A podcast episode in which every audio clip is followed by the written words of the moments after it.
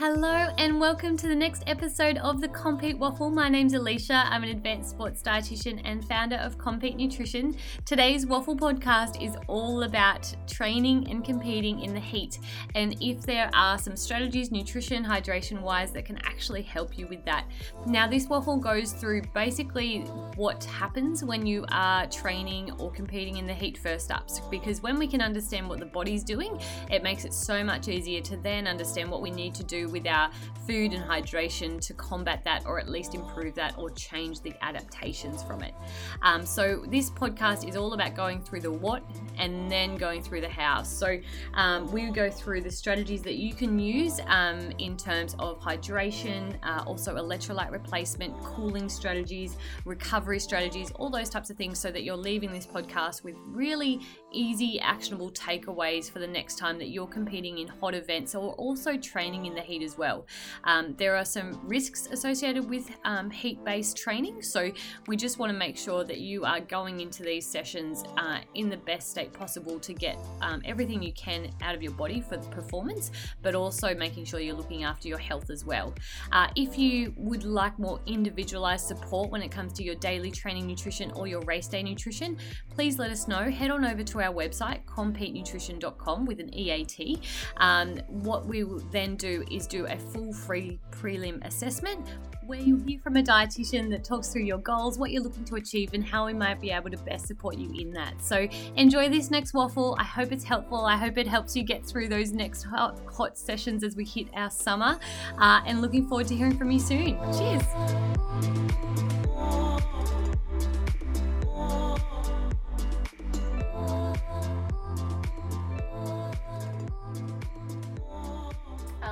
So to start with, heat has this ability to impact a fair few little systems within our bodies when it happens. So it has the ability to impact our heart um, capacity, but also our um, gastrointestinal tract function, um, so our gut function, and also our thermoregulation, so our ability to keep our core body temperature at a temperature that our body is happy at. So um, exercising in hot conditions um, really do impact our performance in different ways, which we'll talk about tonight. So when we're thinking about heat, sometimes we just think about what the temperature is that day.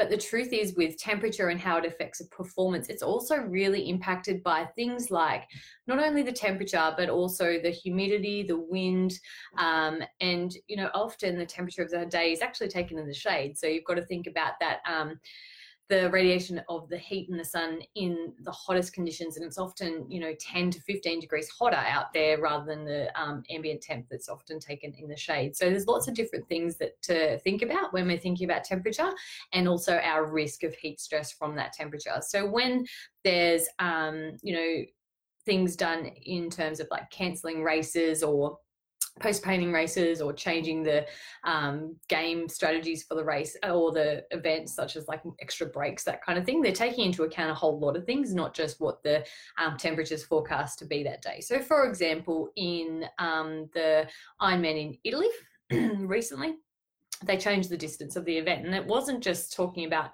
the um, temperature of that um, day it was also thinking about the different um, temperature things that were playing a part in that day and how they could impact performance. And overall, the the biggest thing they think about is the um, health and the health risk. So when we're thinking about where um, heat plays a part. Um, the biggest thing that we do find in terms of performance is that our aerobic capacity is um, reduced. So, what that means is that our um, ability to burn fuel in terms of using the aerobic system is limited. So, we're able to um, basically everything feels harder than it will would in cooler conditions but also our ability to use that aerobic system is limited. So we tend to rely more heavily on um, the anaerobic system and basically anaerobic means not oxygen. So um, both of those things play a part in going through carbohydrates or muscle glycogen. Muscle carbohydrate stores more readily and faster uh, and also means that we fatigue quicker. Um, so we also then rely on different fuel sources and need more carbohydrate coming in. So, all these types of things we're going to be talking about tonight. Um, additional to that, um, our core temperature rises. So if you aren't able to cool your body or you're not sweating enough and then cooling your body enough compared to how hot your body is getting, there's a mismatch there, and your core temperature rises. Now, anything below 40 degrees in terms of um, your core temperature tends to be okay, and there might be a little bit of um, stress towards that. Um, and, but to be honest, it's more those over 40 degrees core temperatures that we start to see, you know, the organ failures, the risk of, um, you know, loss of function, and then eventually to the point of um, heat stroke, we're looking at death actually being a risk factor. So it is a very serious thing that can happen in hot conditions that we need to be aware of, but also know it's more of like a progression toward that point.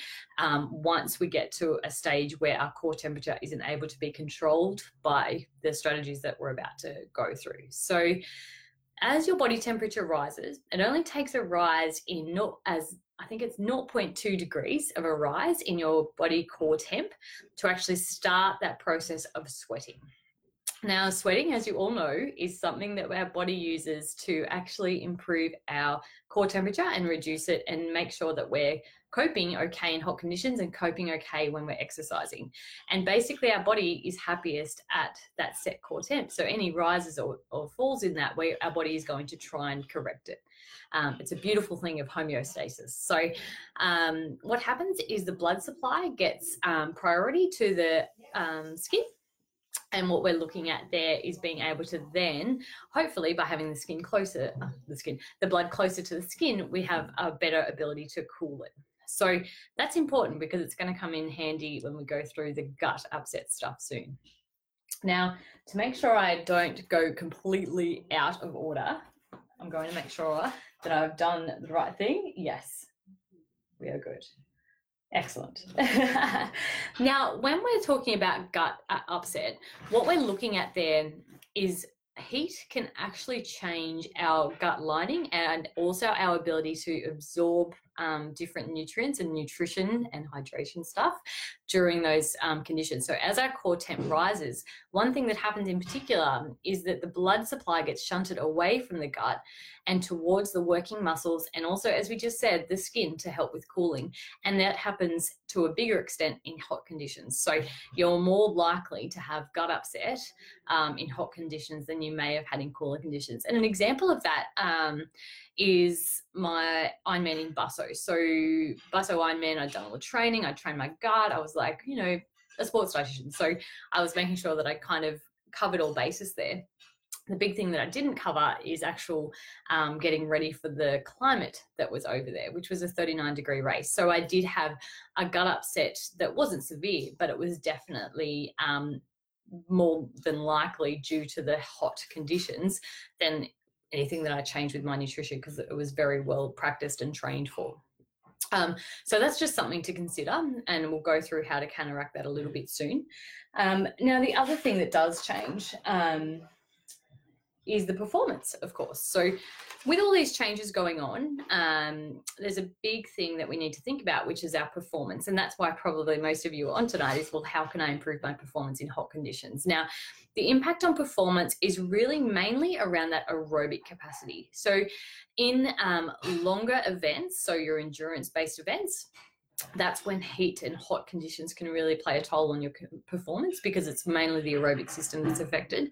A fun fact is in hot conditions, single sprint efforts are actually improved in performance. So that's a really good thing. And for those little sprinters out there, then happy days. The hot conditions are actually going to be a benefit for you.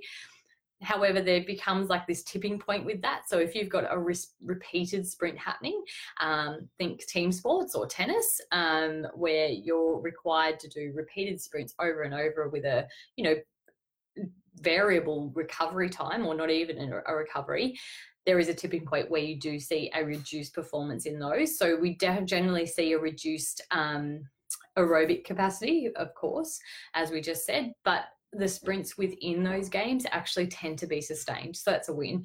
Um, but it's definitely in terms of making sure that you're keeping your running Ks up and your um, amount of running volume in that game. It's really important that you kind of follow the strategies that we'll go through.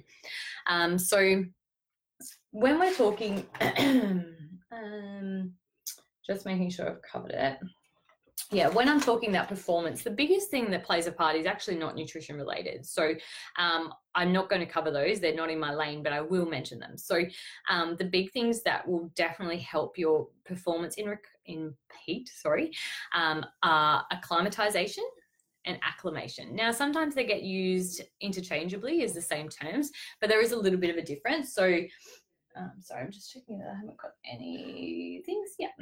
Um, so acclimatization is heat stress um, to the body, and it's generally like aiming for um, basically when you travel, it's a natural environment. So acclimatization is actually when maybe you're going to summer like now, where our bodies are acclimatizing, um, or you've gone to an event into a hot condition, your bodies are acclimatizing pre-event acclimation is when you use like strategies like saunas, hot baths, um, heat rooms, those types of things, um, to improve your ability, uh, body's ability to cope with the heat. So you're really striving for like really high sweat rates and um, really high body temps. Oh, what are you laughing at, Fee? Now I don't know. it's madness here. Um, so yeah, that's definitely one of the biggest things.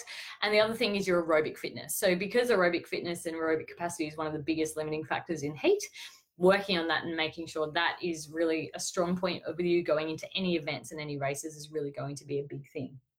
Now, what happens when you acclimatize or you use acclimation strategies? So, um, over the first few days, um, I just want to make sure I get this right. Basically, you get an increased plasma volume along with um, increased flu- improved fluid balance, but also a reduced heart rate. So all those types of things start to happen in the first few days. Um, and you start to actually feel a little bit of less um, exertion. So that perceived exertion, so how hard it feels when you're doing an exercise, starts to reduce.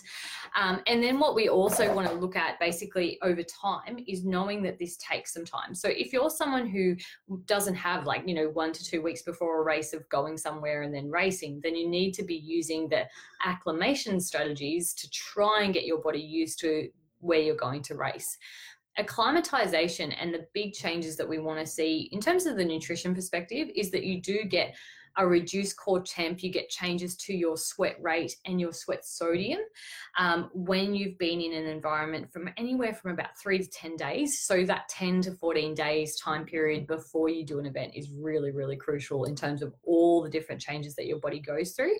Um, and then you tend to lose those acclimatization things, you know, every day once you leave that climate. So, if you don't have time to the new environment that you're going to to race or do your event in, then it's really important that you try and do um, some of the strategies to help you be ready for the heat come to that point.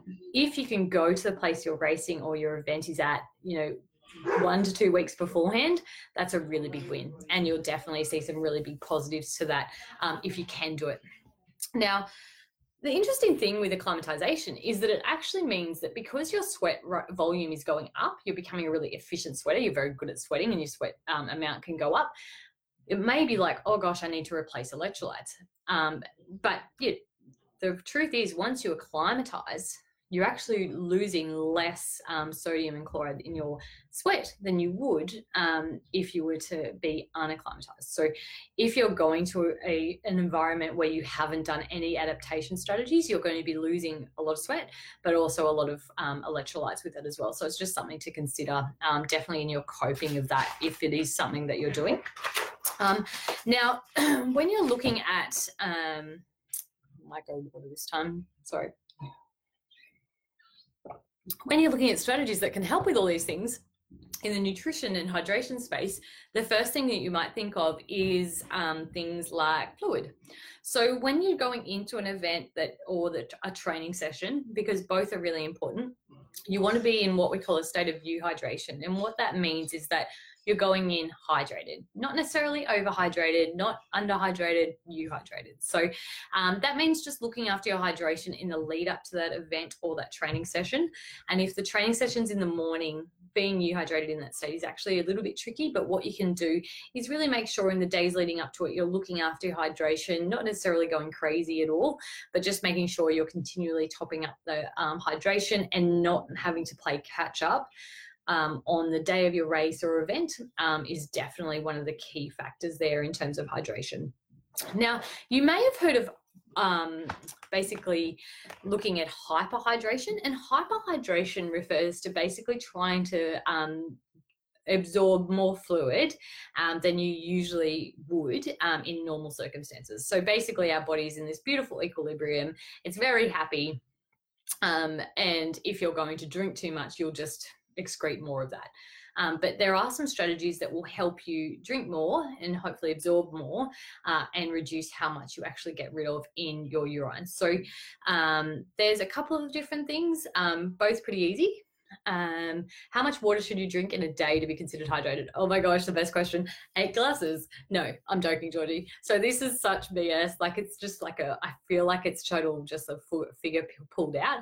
Um, so there's no real set amount. Um, everyone varies a lot. So to give you an example, sweat rate can actually vary from anywhere from like 100 mils an hour up to three and a half liters an hour. So, an individual sweat rate between people that we work with can be very, very variable. So, everyone's sweat um, sweat needs, everyone's fluid needs are actually really, really different as well. So, the easiest way to think about it and how much fluid you need um, per day is to look at your wee color. I knew I was going to have to talk about this at some stage tonight. Anyway, I'm a dietitian, talk about poo and wee all the time. I apologize. So blame Georgie for this one. Um, so when you wee, have a look at the color. Now, if it's a pale yellow, you're looking pretty good in terms of hydration. You don't need to be peeing clear all the time. Um, just a pale yellow is a pretty good sign that you're euhydrated. Now, as that yellow color gets um, darker, this is a real indication that you need to be looking after your hydration a little bit more. So, um, really consider how often you're going to the toilet, what color that is, and that'll give you a good indication of if you're drinking enough. Now, if you're taking multivitamins or B vitamins, they're water soluble vitamins. Um, so, a lot of that will be excreted in your wee, and you will end up with fluoro wee. Another color wee that you need to be aware of is a result of beetroot juice. So, not all of us get this, um, but some of you will pee wet, um, pink and totally freak out. It is very normal for um, this to be excreted. So if you've got pink wee, don't panic, um, but it does make it a little bit harder to judge your hydration a little bit when you're looking at pink wee rather than yellow. So um, just something to consider. But that's probably the easiest takeaway thing to look at, um, just because everyone is so different when it comes to um, hydration. now, um, where was I? Hyperhydration. Yes. So this is a strategy if you know you're going to be limited with opportunities to drink, or you know you are more than likely um, a pretty crappy drinker and you tend to be dehydrated all the time or struggle to keep up with your losses. So, if you're a really heavy sweater and you struggle to um, drink enough, and I'll talk about that a little bit later as well, then hyperhydration may be a strategy, particularly in the longer events or the really hot, humid events where you're going to be losing a lot.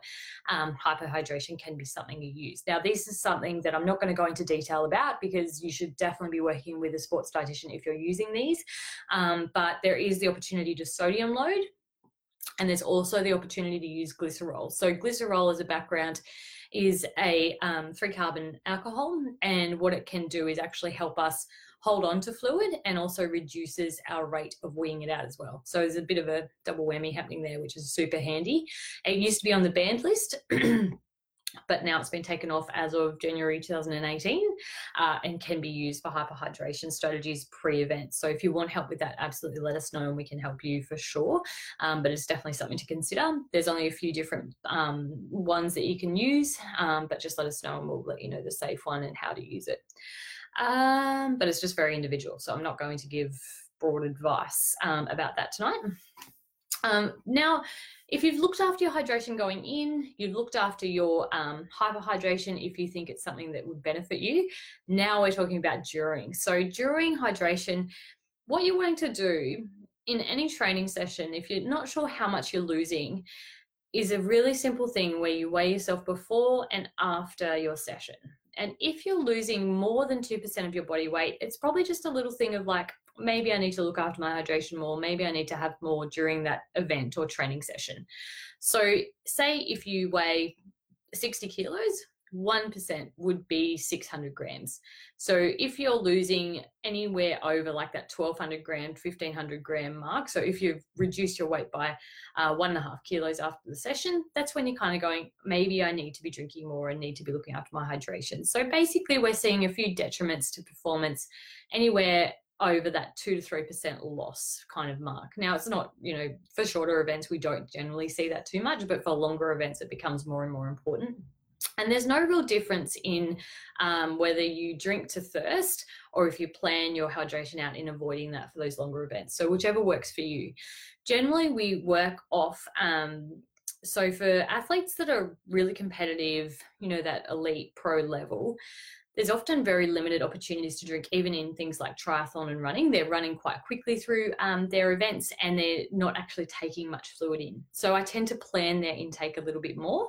Um, and if you are a slower competitor and more likely to stop and drink um, at the aid stations and things like that, and you're also losing less fluid um, out of sweat because you're working at a lower rate, um, we need to be really conscious about that as well. So we need to plan that quite well um, and make sure you're not overhydrating.